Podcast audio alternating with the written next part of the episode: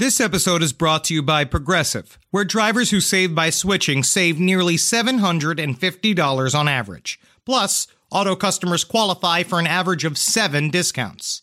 Quote now at progressive.com to see if you could save. Progressive Casualty Insurance Company and Affiliates. National average 12 month savings of $744 by new customers surveyed who saved with Progressive between June 2022 and May of 2023. Potential savings will vary. Discounts not available in all states and situations. There's no place to escape to. This is the last podcast. On the left. from your grave. That's when the cannibalism started.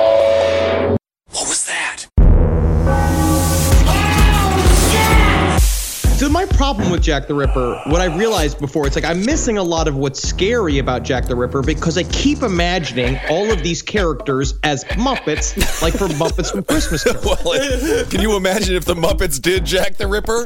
I mean, it would be awesome. Just all the felt guts. Yeah, Miss played with Miss Piggy just getting stabbed to death by Jack the Ripper. Man, Michael Caine cutting up Miss Piggy from her vagina up to her neck, oh. playing with her guts. All right, welcome to the last podcast on the left, everyone. I am Ben Kissel. That's Marcus Parks, and of course we got Henry Zabrowski. But actually, Jack the Ripper is very scary. I was yes. talking about this with Natalie last night about how like you you start to really think about realistically, Whitechapel was pretty bad. Yeah, it was just like Queens, the town you grew up in.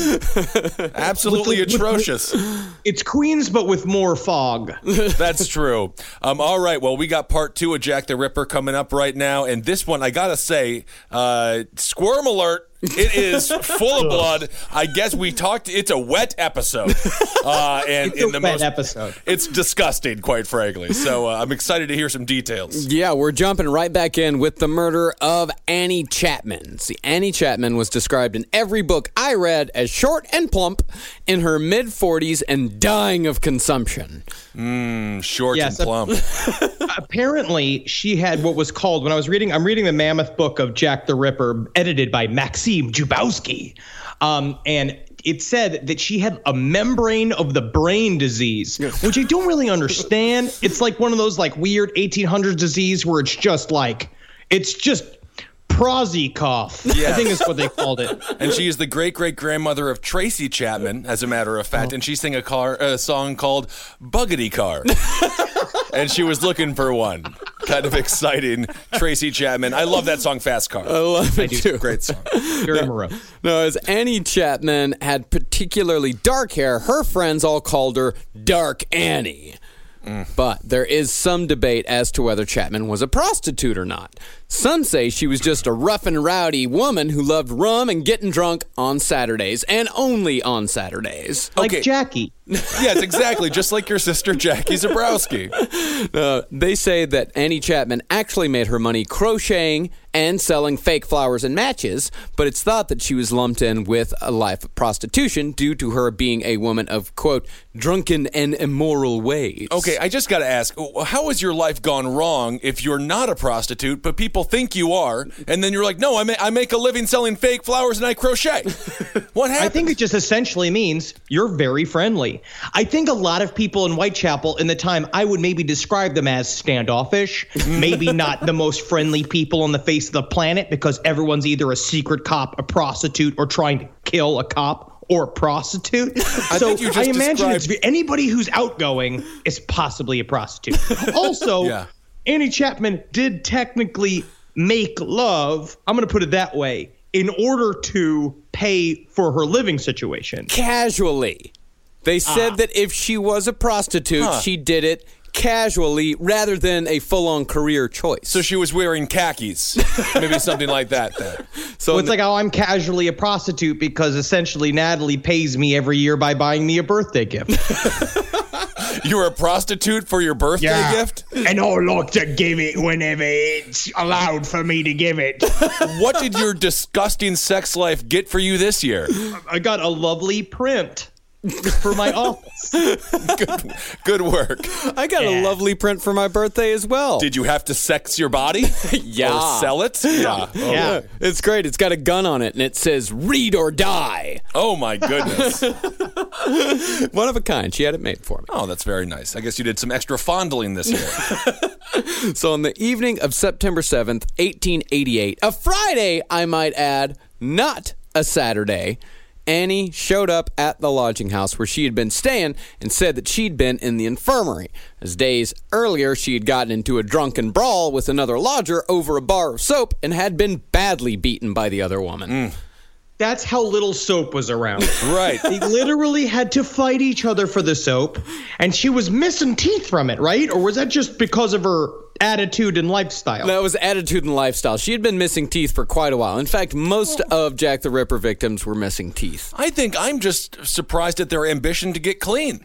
you know, that's kind of refreshing in a certain way. It would be a great Irish Spring commercial. But she also apparently had a story that she, what she'd tell her friends is that the reason why she was missing her teeth is because she was trapped on a sinking boat and a man was crawling on the rope above her to escape from the belly of the ship and accidentally kicked her in the face.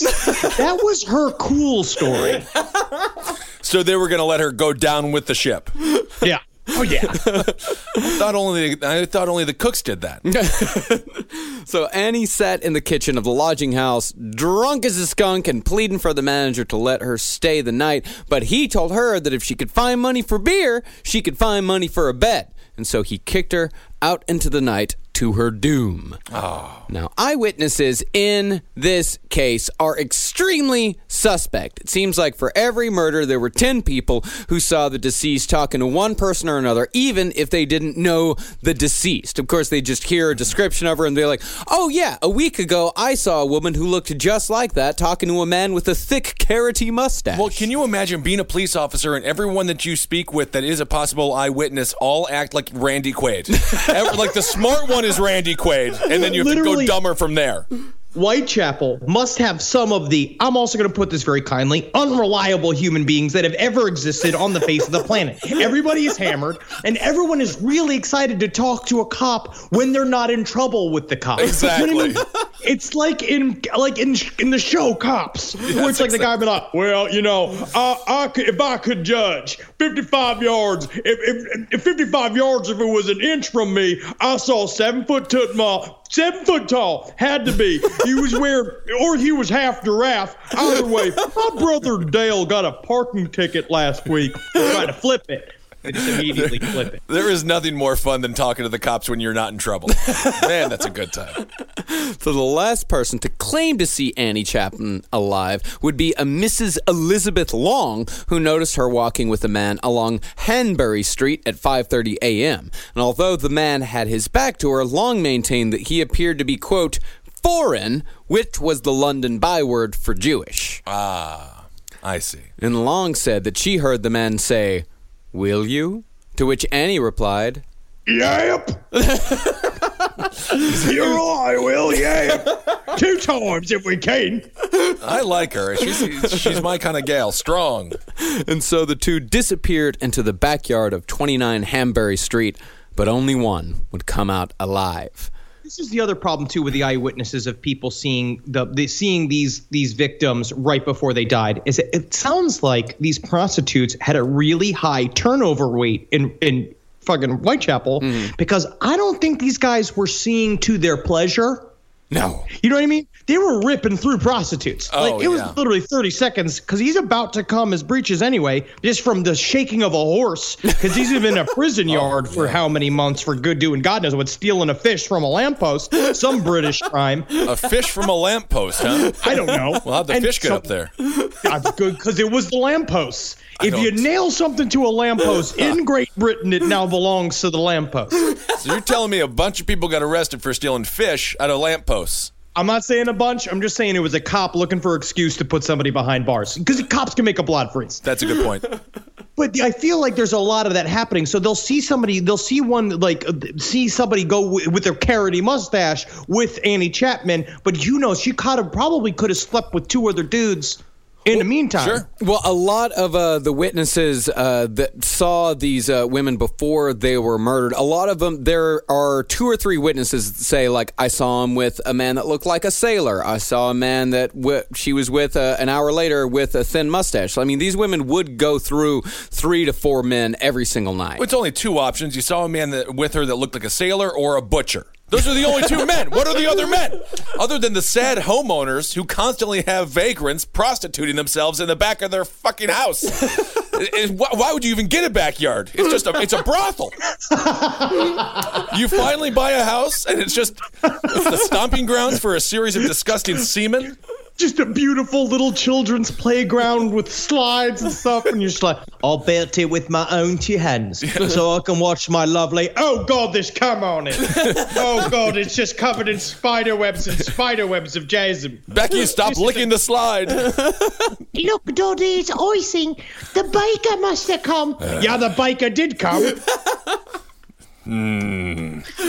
Well, in one of those backyards, specifically the one at 29 Hanbury Street, Jack the Ripper took Annie Chapman back there alone, strangled her, hmm. then took her by the chin with his right hand and slashed open her throat with a sharp, thin blade. Hmm. And as she lay on the ground, the Ripper evidently tried to remove Chapman's head as there were attempts to cut through the spine. He then moved down to the torso. He opened up her stomach, pulled out her intestines, and draped them over her right shoulder to get them out of the way. He had not cut them loose, as what he was interested in was located behind those organs. What the Ripper actually wanted was Annie's uterus. He ripped it out of her body, taking a portion of the abdominal wall, including the navel, two thirds of her bladder, and the upper third of her vagina with him, and disappeared through the maze like streets of Whitechapel. I do have a question. So he took her uh, intestines, made a sash out of them. Did he actually know? Do you think he actually knew what he was going for? Like when he got the uterus, or was that just he just so happened to grab the uterus? a ton of speculation on that, which we'll get into later. Well, honestly, he's obviously looking for something, and so he's either a psychopath or the most curious man who's ever been. yeah. My goodness, brutal. And that's yeah, that is rough. Yeah. yeah, that's rough. But they had enough medical expertise to know that something was missing. Obviously. Oh, of course. No, no, no. Me- me- medicine at this time. I mean, this was only hundred years ago. Uh, this really wasn't that long ago. They, of course, like all of the names were there. You know, they Yeah. knew where everything was. And uh, and surgeons don't want to tell you this, but to, honestly, if you open up the human guts, if you look at and know the human body, they are numbered. There's a little one, two, three, and if you know number seven's missing, really? Yeah. But this is also very similar to uh, Chikatilo. Yeah. Yeah. with obsession with the uterus. Yeah, a, Yeah. a lot of, uh, and, and in fact, you know, there's some possible connections to Chikatilo later on. Now, Annie's mutilated body was found by a man named John Davis just a few minutes after she was killed, as John was walking down the steps to go to the outhouse before he went to work that day. Ooh, that's a bad morning. that is rough. First of all, you have to go to the outhouse just to you know use the uh, the lavatory, and then you come across that. Just having to fight with the people online for the outhouse because you Oh. know no one's happy about it. Everyone's like, Oi, baby, I've got the biggest shit here. I'll show you. I'll show you. I'll do it right outside so you can see I need to be in there first. and then they do a pre-shit outside of the outhouse before even getting inside, just to move along in the line. Because everyone's just been like, "Yeah, you're right. That's a bigger shit than I've got. I know it is." No, it could be that this murder was a clear case of escalation. On the first murder, he just opens up the abdomen but takes nothing. Then on the next, he takes it a step further by taking a trophy with him, as serial hmm. killers are wont to do. Or it could be that he was interrupted or got spooked on his first go through and didn't have enough time to get what he wanted. Well, now I can't stop thinking about the outhouse. and, and if you're in an outhouse, they don't have toilet paper. I'm just thinking maybe like four raccoons' tails nailed to the wall, and everyone just sort of like gropes them, and then they leave. Everybody was shit smeared and coal soaked. It was Whitechapel. Nobody smelled good. No. Nobody smiled unless it was a, a way to warn somebody or trick somebody into trusting you. It's a bad. It's a bad town. Yes, indeed. Um, but also there there were other crimes before these uh, the eleven Whitechapel murders, and, and besides the five Whitechapel murders. So you remember that one thing about the it was a beheaded and de-armed and de-legged torso that was found. Yeah, they found a There few was, like- torsos. Yes, and so they found a, f- a couple of torsos. You know what I mean? So one of four. So it could possibly be he was interrupted and he's already been commi- committing these crimes. But it does seem like this is an obvious escalation. Mm-hmm. That now he's starting to he's starting to get like into it and starting to see what what's really satisfying to him. And it's 5:30 in the morning when this happens. He knows that guy's got to wake up at some point uh, in the near future to go take his morning dump before work. How long do you think this actually took? Uh, this I th- they estimate that it took about 45 minutes or so. Because Oh, a long there- time. Because there was a guy uh, that was in that courtyard about 45 minutes earlier, uh, and of course, like he saw nothing uh, back then. But the other thing was is that it was actually very difficult for them to establish time of death with Annie Chapman uh, because since she had been disemboweled, when the stomach is opened up and all the intestines are taken out, the body temperature drops drastically, and it was a chilly night. And really, at the time, the only real uh, Uh, indication they had for time of death was how warm the body was. Mm. So they really didn't know.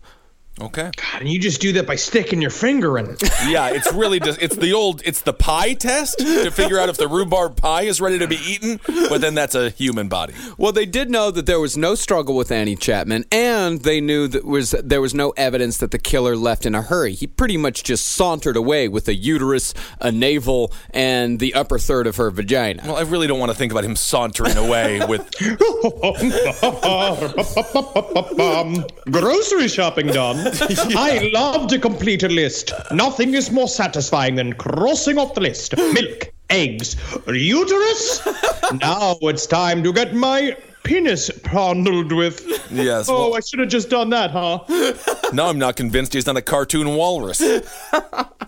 And also, nobody heard a thing. Amelia Richardson, who rented the entire ground floor in the building next to the yard, she heard nothing, nor did Harriet Hardiman, who sublet the ground floor back rooms where she operated the local cat meat shop.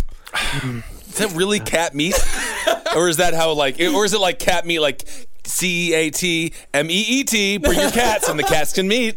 No, it's not Brooklyn. Oh. You can't go to a rent your cat store like you could do in Brooklyn. Now you could just, it's literally just boiling whatever loose meat comes off of a cat. I don't think there's a lot of meat on a cat.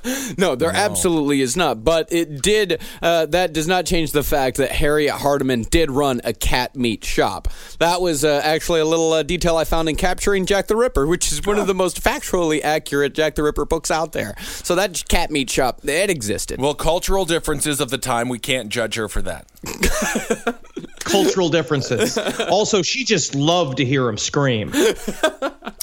17 people lived in the building uh, that Annie Chapman was found outside of, and none of them heard a sound from her or from Jack the Ripper. He worked quickly, as there had been another man in the yard less than an hour before Annie was found, as I said, and he saw nothing, and Jack the Ripper worked silently, making him all the more terrifying. It made him into a.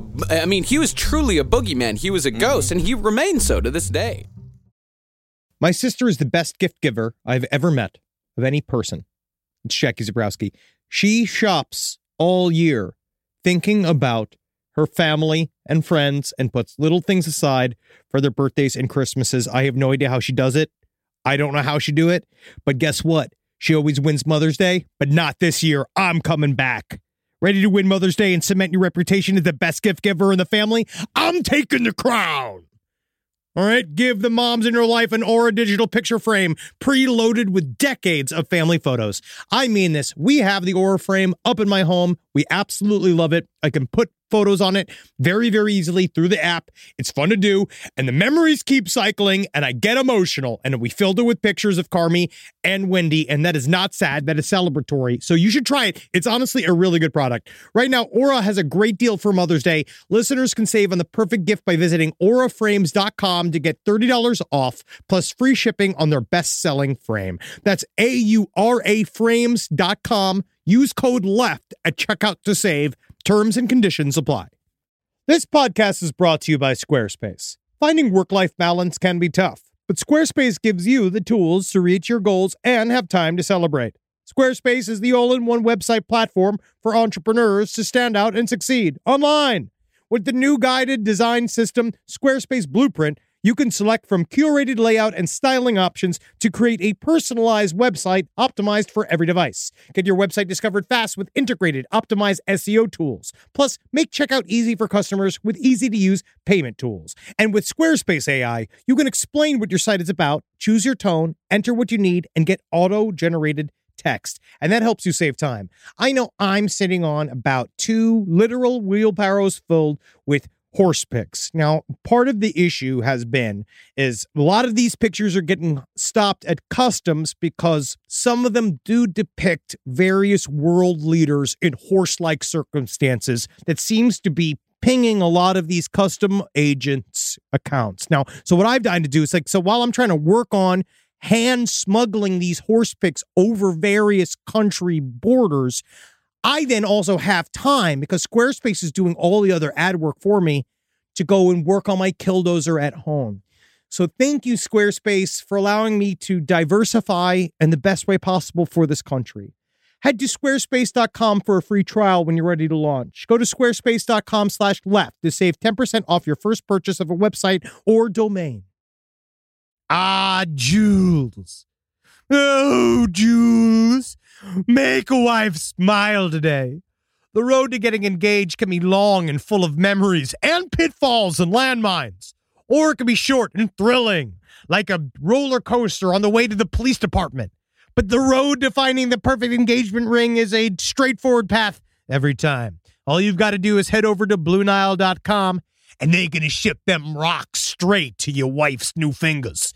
On BlueNile.com, you can create a bigger, more brilliant piece than you can imagine at a price you won't find at a traditional jeweler. Blue Nile is the original online jeweler since 1999. That's present time to me. Their diamond price guarantee means that in most cases they can meet or beat a competitor's price on a comparable diamond. I know when I got my wife a beautiful Blue Nile necklace, the first thing she did was, What did you do?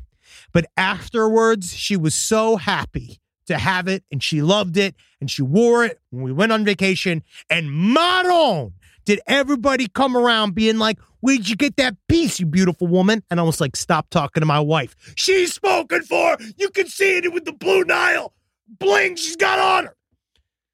Right now, get $50 off your purchase of $500 or more with code LASTPODCAST at BlueNile.com. That's $50 off with code LASTPODCAST at BlueNile.com. BlueNile.com.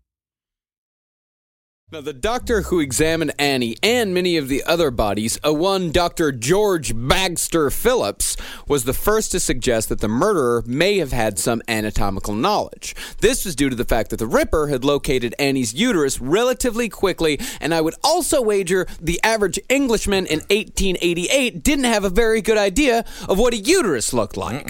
Well, they thought that if a woman was on her period, she became a witch for five days.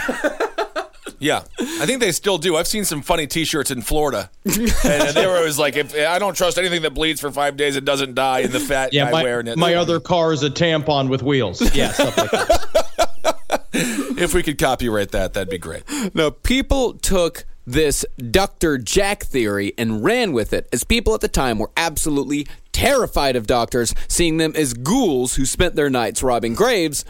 Which is actually true. They were ghouls who spent their nights robbing graves. Of course, that's how H.H. H. Holmes made his living.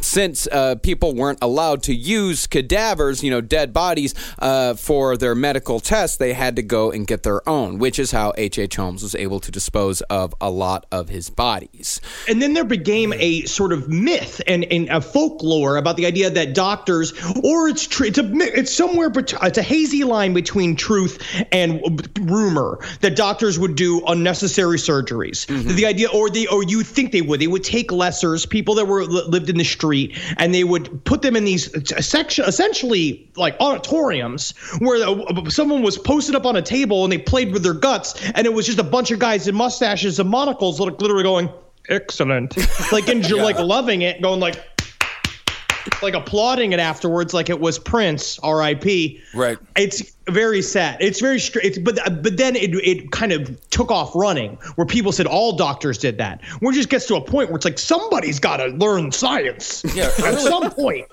Early medicine uh, is it's macabre stuff. Yeah. Now, that doctor theory, it does have some truth to it, as four out of the five doctors who examined the body were of an opinion that the killer possessed anatomical knowledge, but one out of those four suggested that a butcher or a slaughterer would have that same knowledge. Okay, now am I dumb here? But isn't that the guy who did it? The guy. The one who's like, it wasn't a doctor. As a doctor, there's no way it was a doctor. It had to be a butcher or maybe a sailor. Not me. Excuse me, he chokes up a full uterus. Sorry about that. Back to the press conference. Never a doctor. Our doctor is always innocent. I say punish the dentist. The dentist is the criminal. Well, the funny thing about that is that uh, Bagster Phillips, when he examined Annie Chapman and uh, when he, I guess, surmised what sort of knife would be used, he said that it was probably not the type that a doctor would use, but rather the type that a coroner would use. Now, we know that serial killers a lot of times will mutilate animals on their way to mutilating human beings. Actually, if I had to compare Jack the Ripper to anyone, I would say he would be a more controlled Richard Chase. Like Well, that. his crimes are happening over a longer period of time, mm-hmm. but he does cover his tracks a little better, or the fact that everybody was running around like a chicken with their head cut off trying to figure out the crimes, and people were like cleaning up the bodies before they were done. Maybe the people couldn't do their police work correctly, but they were trying. They were really, really trying, but it does seem like he is a complete and total sexual maniac. And Richard whoever's Chase, doing Richard Chase, just to refresh. Now that's the Vampire of Sacramento, Yeah, correct? the- and he would he would bathe in the guts almost. Yeah, he would bathe. Yeah, he had uh, two big spree kills where, uh, yeah, he would bathe in blood, he would bathe in the guts. He really, I mean, he also had uh, anatomical knowledge, but that was because uh, he had a shit ton of books that he had uh, studied to find out where the specific body parts that he wanted were. Now, there is another option here with Jack the Ripper. I think that it is entirely within the realm of possibility that the killer may have had anatomical knowledge because he had killed before in a different locale.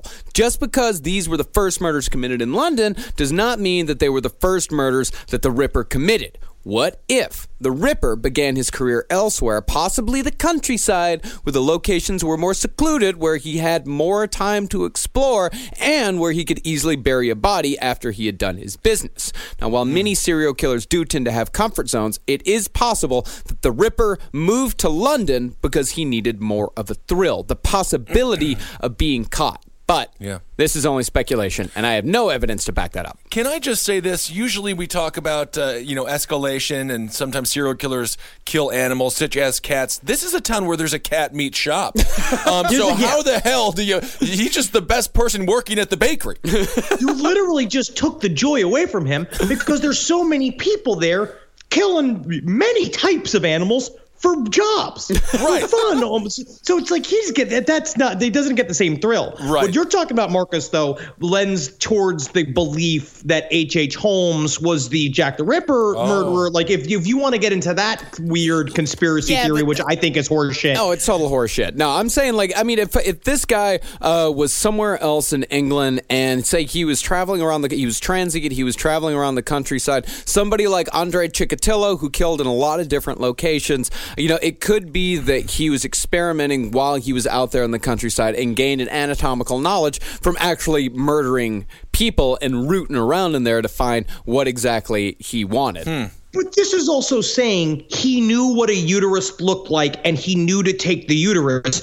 unless he just opened up the body and the uterus. I'm just going to jump on a limb here and say if you're thinking like Jack the Ripper, the uterus is a fun looking thing, right? It's got two flappies on either side. It's connected to a thing. It looks like a little bow tie or a bolo tie. Yeah. Like you could have fun with it. You could swing it around like those old timey Macy things, like you used to do with Robin Hood, and they would throw it and knock people off of horses. Maybe- I don't maybe necessarily Yes, I don't think necessarily he knew he was looking for a uterus. He was just like, oh look, it's bean bags, and just like cut out the he just cut out the thing and squeezes them a bunch. Because remember Chikatilo, like the uterus, because he said it was specifically very chewy. Mm-hmm. If you deal with that, and he's just having fun with it, going like, oh, that takes away the doctor thing altogether because And- we didn't see him doing it. and of course, this did happen in the morning, and television, you know, wasn't invented yet, so you didn't have shows like the Teletubbies. And let's be honest, the uterus kind of looks like a Teletubby.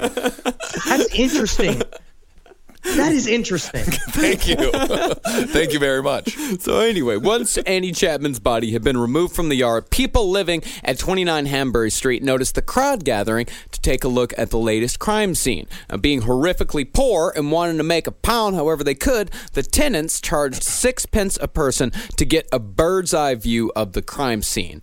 That was two pence more than what Annie would have made that morning had her client been a normal John and not Jack the Ripper. It's also wasn't isn't it four pence for a bed? Yeah. One of the- I mean, so six. They're just spending all of their money to look at a corpse. Well, four pence a bed. I mean, the, the people in the common lodging houses. I mean, that was the poorest of the poor. Not everybody in Oh, right. Whitechapel lived in a common lodging house. Okay. I mean, it was a working. It was very much a working class neighborhood, but it was just you know crime ridden and filthy, and it it was uh, it smelled like rotting flesh constantly because of all the slaughterhouses, and That's everyone's walking around covered in blood all the time. you had to have those, All the time. You had to have those home buyers so they could have a backyard that would then allow them to have a bunch They of corpses. They need. Chip there. and JoJo from Fixer Uppers. Oh. That's what they would have did. Except Chip and JoJo, I imagine, would have been raped and left for dead in one of the alleys. Only because of their attitudes, they're too trusting. Again, you have to be. And again, to your point, Kissel, they had no television. No television. So this is the six pence to see a bunch of cops forced to do their job. That's Right. incredible.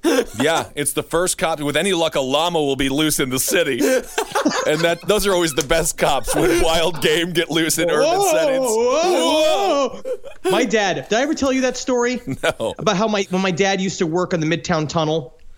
They went and there was a massive holdup. There was like a something happening. They found a U-Haul truck had jackknifed in the middle of the Midtown Tunnel, and he showed up being like, "What's the problem?" Because my dad was in charge of deadly accidents. Like they would call him when people died because that's just what he did, and it's kind of led to his wonderful sense of humor that I have developed over time. And apparently, a bunch of people were bringing in illegal pythons inside oh of a dashboard of a U-Haul truck, and the guy that was driving it didn't realize that the whole thing had popped open, the whatever the escape hatch had popped open. Whole U-Haul truck got filled with pythons.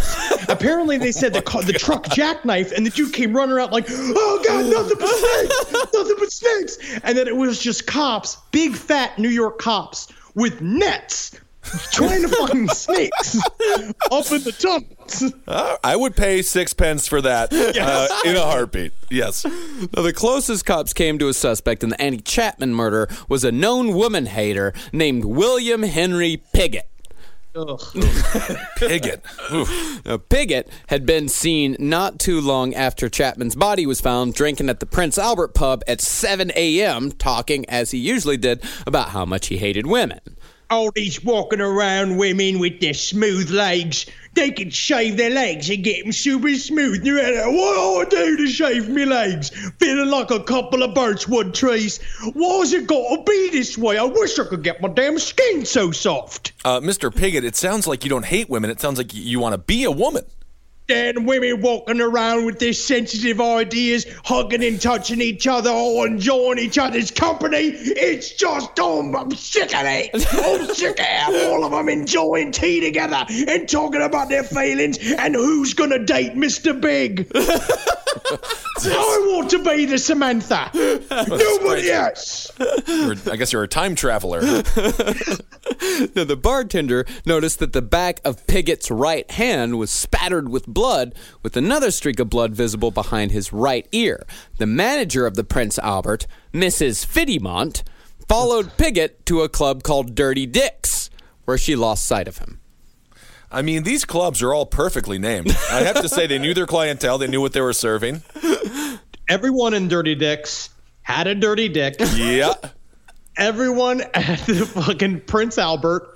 Ha- Isn't Prince Albert in a a- can? What I forget what that is. Prince What Albert is, when you get your penis pierced. Yeah. That's Yes. the Prince Albert. Yeah, and also Prince Albert is a kind of a tobacco, so kids used to call up uh, houses and say like, "Hey, do you got Prince Albert in a can?" And when someone would say yes, they go, "Well, then you'd better let him out." That's for the millennials. That's an old joke. That's an old fun joke that we used to do. You used to call somebody up and say, "Is your refrigerator running? You better go catch it." Also, you have AIDS. We've weaponized it and we've pumped it into your restaurant, and you say stuff like that. That's kind of the escalation of, of ribbing the neighbors. Will any bar like called like clean arse or any sort of reference to sanitation at all? I don't think so. Now, police eventually caught up to Piggott, but found that the blood had come from a bite on the hand that he had received after he'd attempted to help a woman having a seizure in the middle of Brick Lane. Women are always walking down the street, falling down and flopping around fish. And that's why you can't trust them, and that's why you can't be with them. There's nothing I like better than me and my body, Greg, and we sit and we kiss each other. I ain't got no reason for a woman. Hold my on. body, Greg's got the best body I've ever seen on a woman, except for him being a man. I don't. But, what? But you helped a woman, huh? Oh, you helped a woman, I did. She bit me like she was some kind of wolf. And I said to her, Stop shaking around. This ain't no kind of hobby. My best friend, Greg, would never lie around shaking around. He would come home, make me dinner, and make love to me so deeply and tenderly that we don't even think about women. Ain't a woman always flopping around. Yeah. It's a man's man. The man's man. And so, after they discovered the seizure incident, Piggott was ruled out as a suspect. Police also finally caught up to Jack Pizer, aka ah. Leather Apron, from the first episode, but he was ruled out as well, as he had been busy watching a building burn down during the murder of Annie Chapman, an ironclad alibi.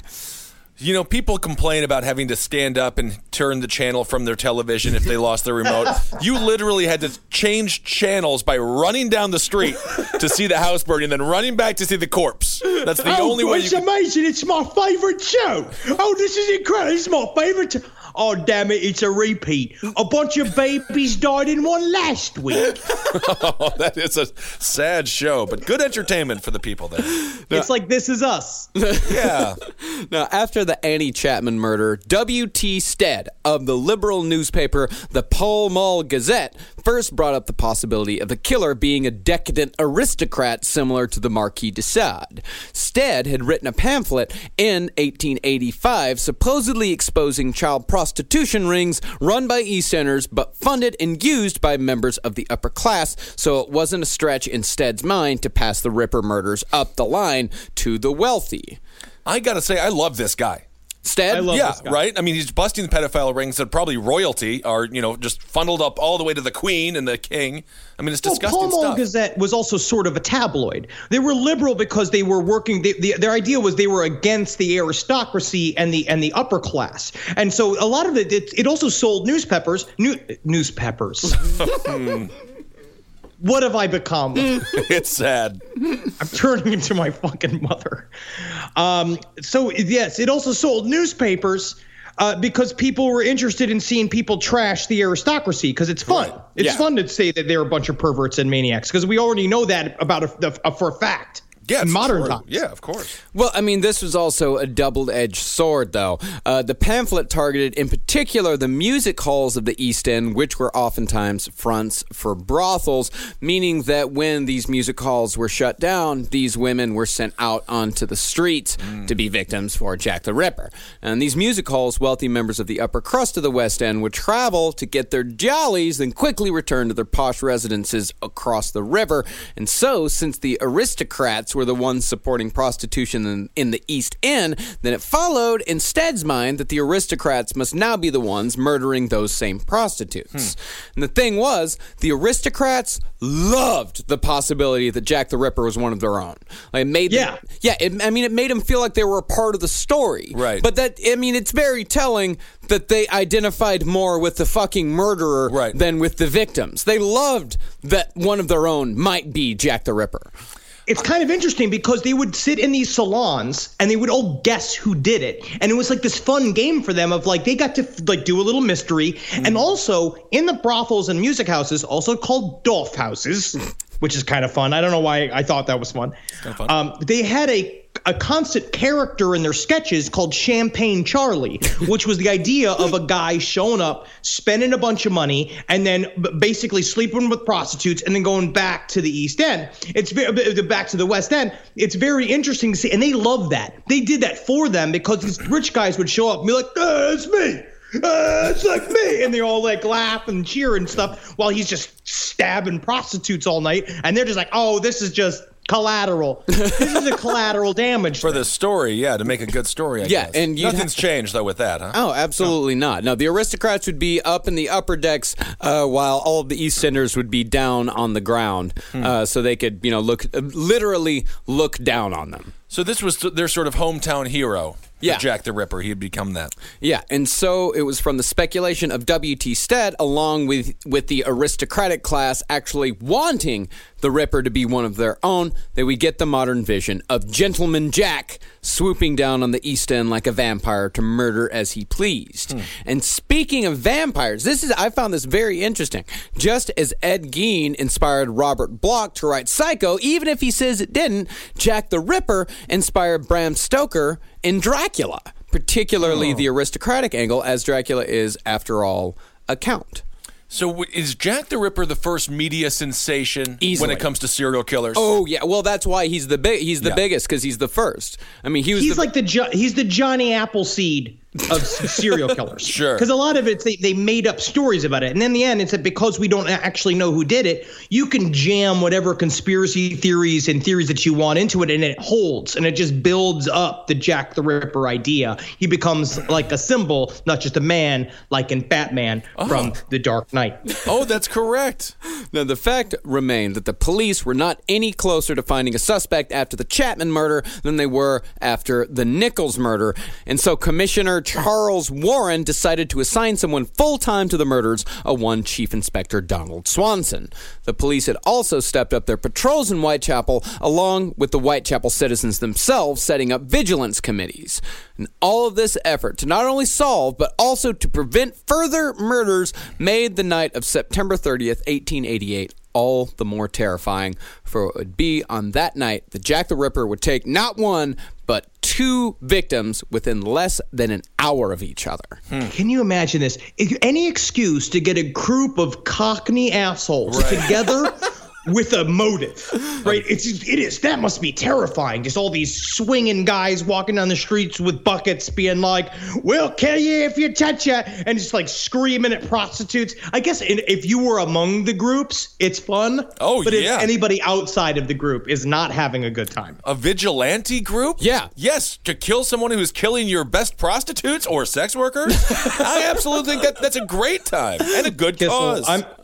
Cause. I'm I'm gonna go on to say What's that? No, no disrespect to the victims, but I don't think they were the best prostitutes. They I were think the the best best. prostitutes lived. I think that they because they were caddies. They're like cats. They can, dig- you know, they got spider sense. Oh, I don't think that. They, I don't. I've never heard of women of the night having spider sense before.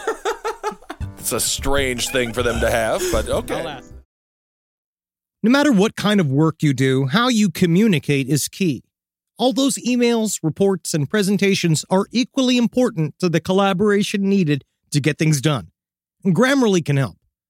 Grammarly is your AI writing partner to help you communicate more effectively and efficiently so you can make a bigger impact at work.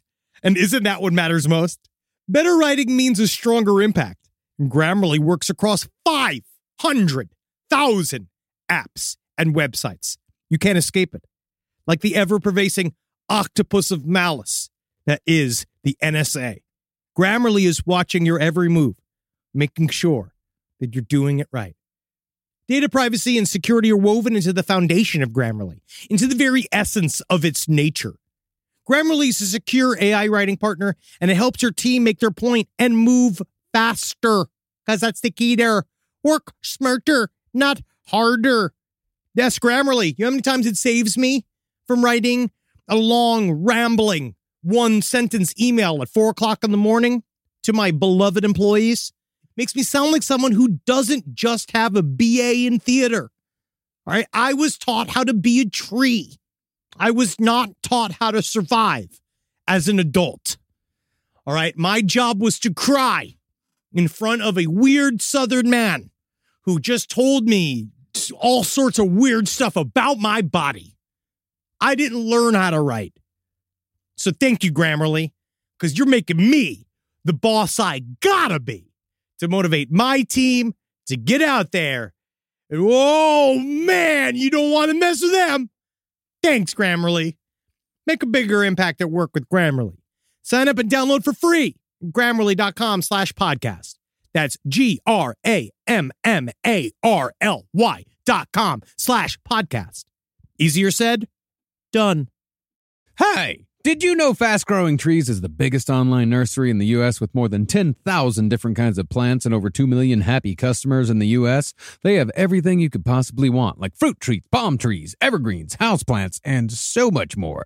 Whatever you're interested in, they have it for you. Find the perfect fit for your climate and space. That's one of my favorite things about it. Fast Growing Trees makes it easy to order online, and your plants are shipped directly to your door in one to two days. And along with their 30 day Alive and Thrive guarantee, they offer free plant consultation forever. Now, personally, I'm in the middle of re landscaping my yard. I like to do it myself because I called up a landscaper to see how much it cost, and it was absolutely insane. Plus, I love dirt. I love getting my hands in the dirt and I love planting things myself. And fast growing trees has given me some wonderful plants that I can use. Like I got this uh, Texas sage, it's purple. I've dug up a whole bunch of horrible bushes and shrubs up in front of my window and in front of my house and put some purple Texas sage up there and it's going to thrive and it's going to look real good. And I didn't even have to go to a nursery to buy it. It came to my house. Now, this spring, they have the best deals online, up to half off on select plants and other deals. And listeners to our show get an additional 15% off their first purchase when using the code LEFT at checkout. That's an additional 15% off at fastgrowingtrees.com using the code LEFT at checkout. Fastgrowingtrees.com, code LEFT. Offers valid for a limited time. Terms and conditions may apply. This episode is brought to you by Philo. Do you love TV? Yeah, we do. Do you love saving money? Oh my God, you bet! Then Philo may be your solution. Philo has shows, movies, and live TV for just $25 a month. You can even try it for free with their seven day free trial. That's amazing.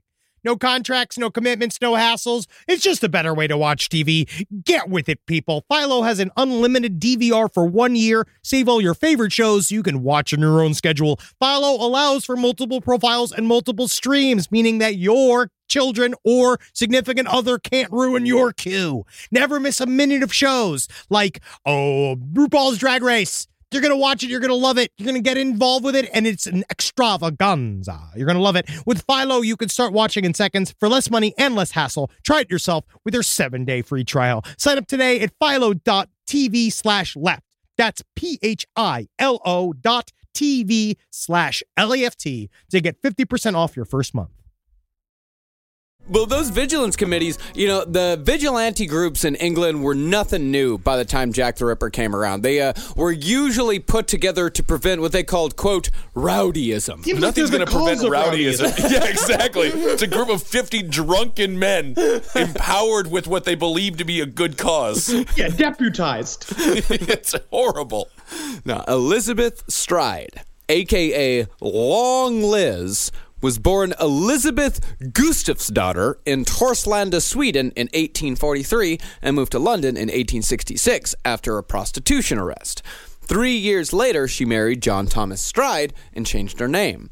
The Now, two- her name was Long Liz because she was like five foot five. she was five foot five, yeah. and at was the this- time, that was huge. This- but it, it wasn't one of those irony, like I get called shorty sometimes. It's it's not ironic. No, it, it was not ironic. It was just because she was like half a foot taller than the average woman at the time. Oh, wow. Yeah.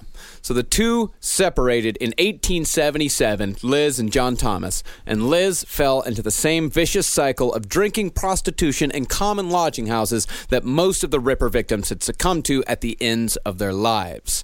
The night she was killed, Stride was seen by two laborers who spied her sheltering from the rain in the doorway of the Bricklayers Arms pub with a man. The suspicious couple, as police called a prostitute and a client, were getting down to brass tacks when one of the laborers shouted, Watch out! That's Leather Apron coming to get you! Please, please come and hold me. This is a horrifying world. Yeah. now, it's unlikely that this man was the Ripper, as Stride would be seen with a different man later that night, but it was nonetheless prophetic, although it is probable that men yelled this type of shit constantly at prostitutes that autumn. The bar they were in was called the Bricklayers Arms. The Bricklayers Arms Pub. Nothing says comfort like the Bricklayers Arms pub.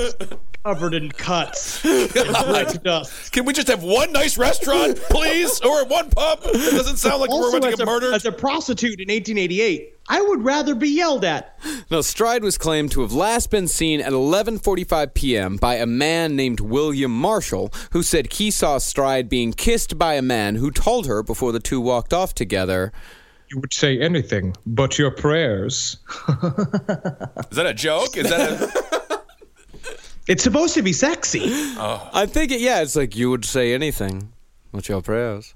it's disgusting. It's not. It's not sexy. There's nothing sexy about it. You would literally say anything for a dollar. you fucking, you you street monster. Now let's let's have me have sex with you. Well, that's the worst thing I ever heard. Now, if that man was indeed the Ripper, and he probably wasn't because that line is way too smooth for a serial killer, then at 1 a.m. he. I don't know if that's true. no, that's a smooth line. Like, can That's you not imagine? a smooth line. Can you imagine? Hey, Henry, could you give me a delivery of how Richard Chase would sound delivering that line? You would say anything but your prayers. It's the same line. Give me your blood. Give me your fucking. Give me your blood. I've heard you've got guts. Is it true? Well, that's a little romantic, I guess. They say the eyes are the window to the soul, but I say the eyes are a door to your fucking brain. Well, that's inappropriate. Hmm, wild. In any case, at 1 a.m., Jack the Ripper led Elizabeth Stride to the yard outside the Jewish Socialist Club on Berner Street. There, in the dark, he pulled her close by the long silk scarf she had tied around her neck, held his hand over her nose and mouth, and deeply slashed her throat from left to right just below the line of the scarf, killing her instantly. But before Jack could mutilate her like the rest, he was interrupted by Louis Diemschutz, the steward of the Jewish Socialist Club, who was returning from a long day selling cheap jewelry at Crystal Palace. And as Diemschutz turned his pony and cart into the yard, the pony shied away at something in the darkness and stopped short. Diemschutz looked closely, but all he could make out in the dark was a bundle lying on the ground. He tried to lift it with his whip, but when he found the bundle to be too heavy for a simple poke, Diemschutz got off his cart, struck a match, and briefly saw Elizabeth Stride's body laying on her left side, her head inches away from the wall before the wind blew out the light. And I want to clarify, it was great jewelry, not cheap jewelry, very good jewelry. Not jewelry. cheap jewelry. Not it cheap. was Oof. just disp- it was good price jewelry. good price jewelry. My goodness. but at the same time, what is cheap jewelry in Whitechapel? It's just literally just like this one don't got blood on it. oh, I like this one. I didn't fish this one out of the ass of a corpse this morning like I normally do. It's a good store. Now, some speculate that the yard was dark enough that the killer may have been hiding in the shadows behind Diemschutz, just a few feet away as Elizabeth Stride's body was being discovered. But Jack the Ripper once again got away when Louis went inside the club to fetch a candle. Either way, the Ripper had not yet achieved his goal for the night because the Ripper was a product killer, meaning the kill was nowhere near as important as what he would do with the dead body itself. In fact, That's why he killed the body. He that's why he killed his victims as fast as humanly possible. Yeah. Right. Yeah. And in fact, with many product killers, the kill itself is the least enjoyable part of the entire process. Jeffrey Dahmer, the definition of a product killer, said that the kill was more of a chore than anything. Mm-hmm. The real fun for them began after the kill was over and done with. Can I ask a question? Do you think it is actually fun for them? The uh, actual uh, playing around with the guts and ripping it out and all that. I Do don't you know. think it's like childlike fun? Like Richard Chase had childlike fun, but that was also because he was completely, totally insane. yeah. Jeffrey Dahmer, it was just the really the only way he could come, right? Where it's like that was the only way he could feel anything because he had total control over them. Andre Chikatilo, it was the only way he could have an orgasm. Mm-hmm. I wonder if it's fun. I think some of them do have fun. I think BTK had fun. Yeah. Yeah. I mean, the biggest assholes have fun, I think. Well, you know, it's not playing the game that's fun, it's the victory celebration.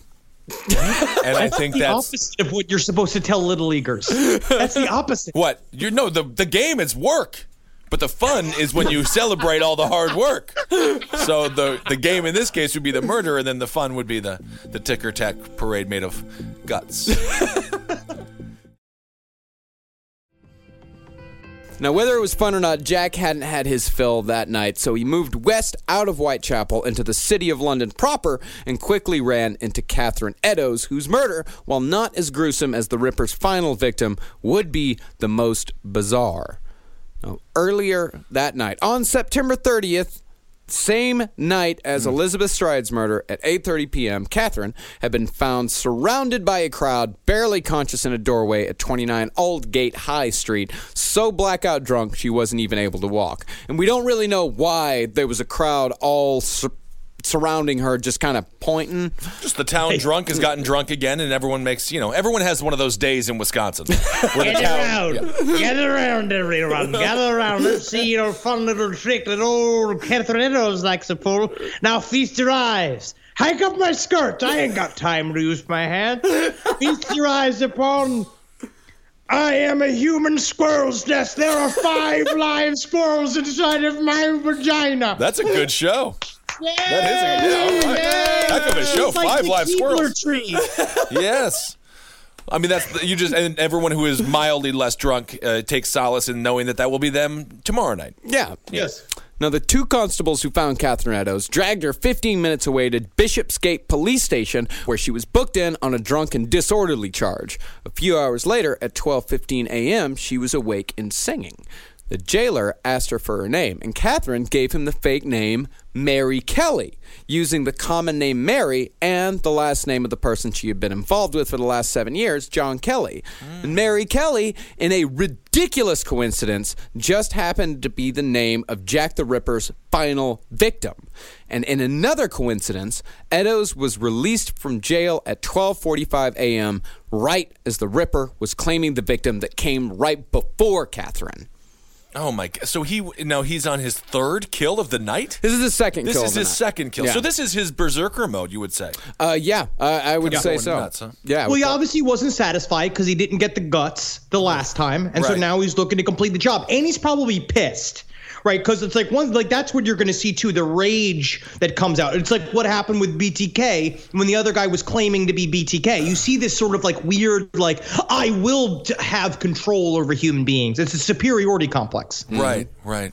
Now, Eddowes was last seen walking towards Mitre Square with a man who witnesses who claim to have seen him described as five foot nine, of medium build, with a fair complexion and a small mustache, and having the appearance of a sailor.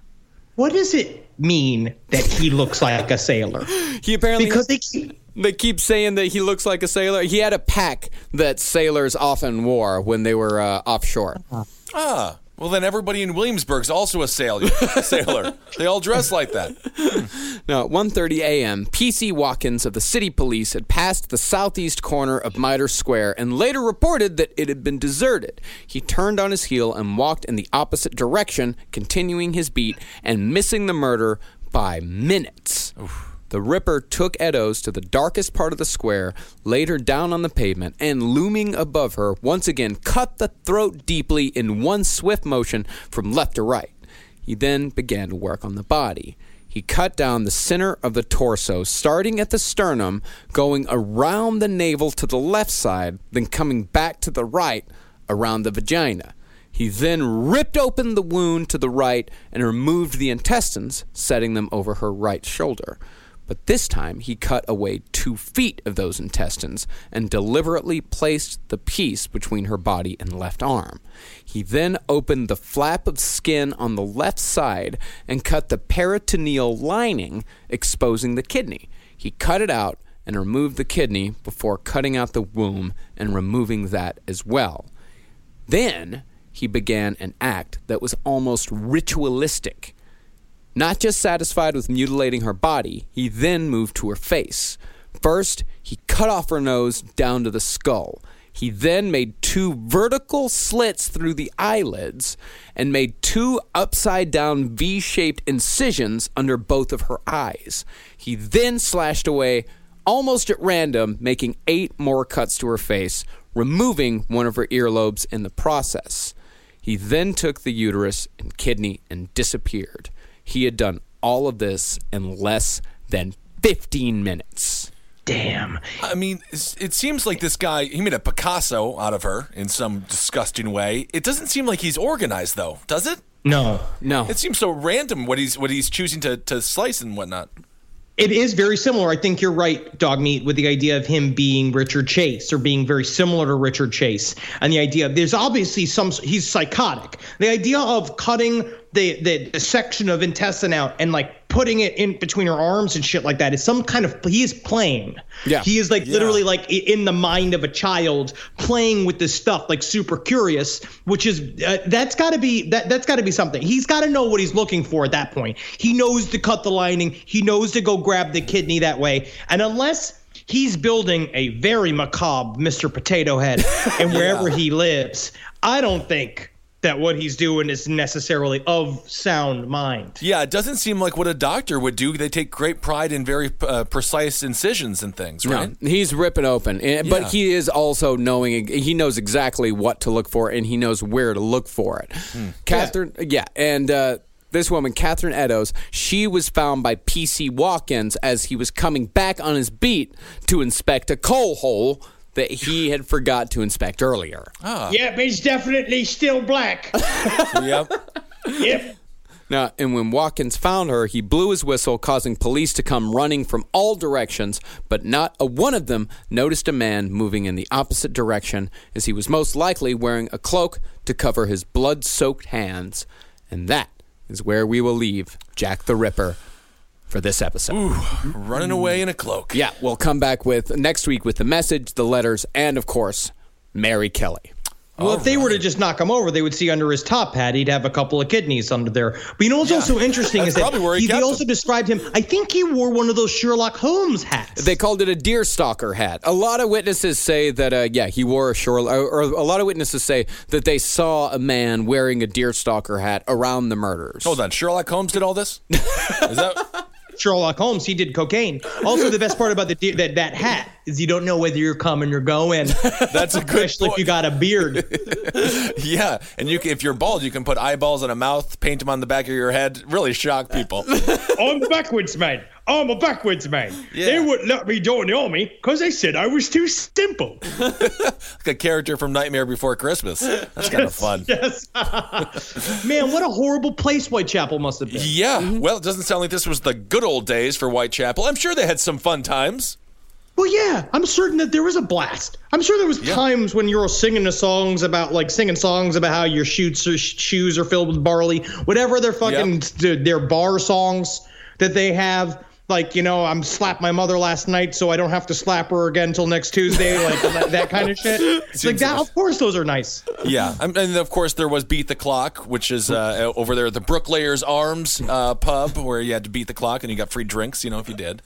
That is fun. Yeah, that is fun. You know what? So yeah, so it's you know what? Again, it's like wherever you are, you are there. You know what I mean? It's like wherever you are, you are there, and it's about having fun. Make make fun with what you got. I would love to see spring break in Whitechapel. Just all the oh, FSU girls, all the UW, all the UW Madison gals, just out there in Whitechapel, just getting trashed. Just getting getting covered in cat's blood. Ugh, what's what's in this pie? I'm a vegan. What's in the pie?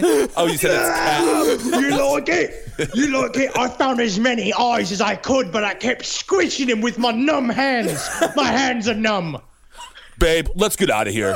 Babe, Um, oh my God! All right, great research, great episode. Thank you guys so much for listening. Um, uh, let's see, we have some information we have to give the people. Yeah, we do. Uh, the uh, most pressing information is our show this Saturday in Yes. Philadelphia, January 21st. We're going to be live at Union Transfer. The Cowmen are going to be Yes. coming and uh, playing with us as well. That's going to be closing out the show, so it's going to be a, a huge show. Uh, we've got a few tickets left, but this show uh, is definitely going to sell out. So go to cavecomedyradio.com slash live to get your tickets there. We're coming to Kansas City, Missouri next week. We've got two shows there. There's a couple tickets left for our second show, uh, and uh, we're sold out in Chicago, and we're almost sold out in St. Paul, uh, and we've got a ton more shows in uh, March and April. So go to cavecomedyradio.com slash live uh, to see exactly where those shows are.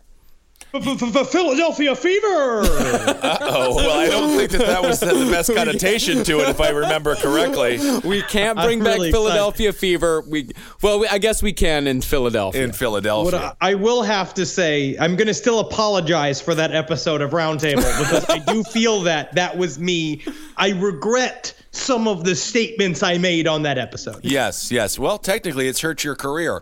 Um, okay, so thanks so much. and I for- also edited out the worst things that he said. Oh. Yeah, yeah. That was. I mean, that was like middle of the road stuff that I left in. Yeah, so you can only imagine. And of course, the only reason why we're able to come out and do all these live shows is because you guys support us on our Patreon. Uh, if you want to give to us, if you want to support Last Podcast on the left directly, you can go to patreon.com slash last podcast on the left. Even a dollar helps. And if you donate just a dollar, you get pre-sales on uh, live show, on tickets for every single live show that we do when we can do it. Uh, so thanks to everybody who's uh, given to the Patreon so far. It's life changing stuff.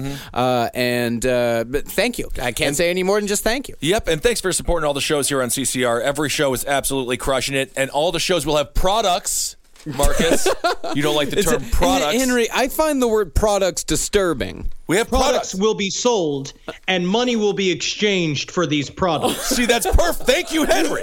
Good. Technically, God. it's merch. You Mer- want to say Well, merch? but That's it's biz also- talk. Yeah. No, I know it's also a product. Yeah, I know it's products, but products makes it sound like you're selling plungers. All right, I check feel like I, I took a shit earlier today, and I would like uh, it was so large. Honestly, I called it a product. yeah, technically, it is a product. Very soon, I, I I can't wait for this. We're gonna have "Don't Come at Me" with that T-shirt. That's right. We got Yeah. some Abe Lincoln's top hat shirts coming out. We got some roundtable shirts coming out. We got a whole bunch of fun products coming out.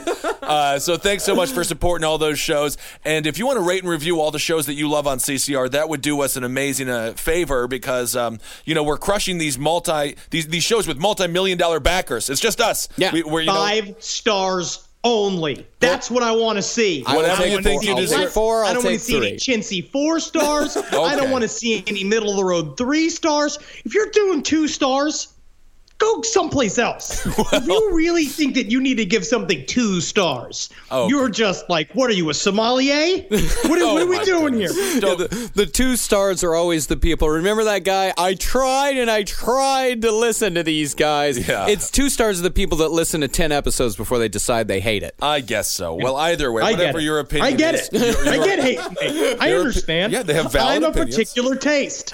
yes, all of us are particular in some ways, but I think all of us uh, we have a good chemistry together Mm-hmm. Oh, yeah, on we've- all the shows. We've all got a different flavor. we do. Um, What flavor are you, Henry? I don't I'm even like licorice. You're, you're gonna have to bleep out whatever he says. So that's that's the flavor. What flavor are you, Henry? okay. Um, all right. So yeah, check out Top Hat Roundtable, page seven, Sex and Other Human Activities. Um, Marcus, uh, we got Wizard and the Bruiser, another great new show here. Wizard and the Bruiser, movie sign with the Mads. That's another is. show here that you ought to go check out. That's with a couple of guys from Mystery Science Theater 3000. And Yep. uh, yeah, you can go check that out. Just go poke around the website. You're gonna love. You're gonna love it. Oh, also follow us on Twitter. Me Oh, yes. at Henry Loves You, Marcus at Marcus Parks, Kissel at Ben Kissel. Follow me on Instagram at Dr. Fantasty, and follow everything Last Podcast and Left at LP on the left. and Yeah. follow me on Spotify. Uh, just search my name, Marcus Parks. I put out new playlists every week. Absolutely. We just had somebody send a, fun, a very fun video of him skateboarding uh, to your playlist while listening. I think he was listening to the Top Hat, or maybe it was last podcast. No shit, I didn't but he see was, that. Uh, yeah, it was something uh, interesting. Oh yeah, and I also want to thank Aaron Thomas for sending me the awesome Pink Floyd records in the mail. He sent me uh, my favorite Pink Floyd uh, album, Meddle, uh, on vinyl. Very nice. And I want to thank somebody who sent us these hats. They're Uh, called toboggans in some parts of the country. Allie Crabble. Thank you, Allie. Allie so sweet. Crabble, Yeah, you're you- really awesome, and I can't wait. They're supposed to bring me mine in Philly. Yeah, which I'm she made us wonderful knit hats, and you can find her uh, products on Paranormal Knits. Oh, awesome. Very cool. Um, all right, hail Better than paranormal shits, I'll tell you that. well, I think you already had one of those today. Products. Products. Hail yourselves. Hail Satan. Hail Gain. Hail me. And Magustalations. Hey guys, leave the prostitutes alone. Let them do their jobs. But try those cat pies.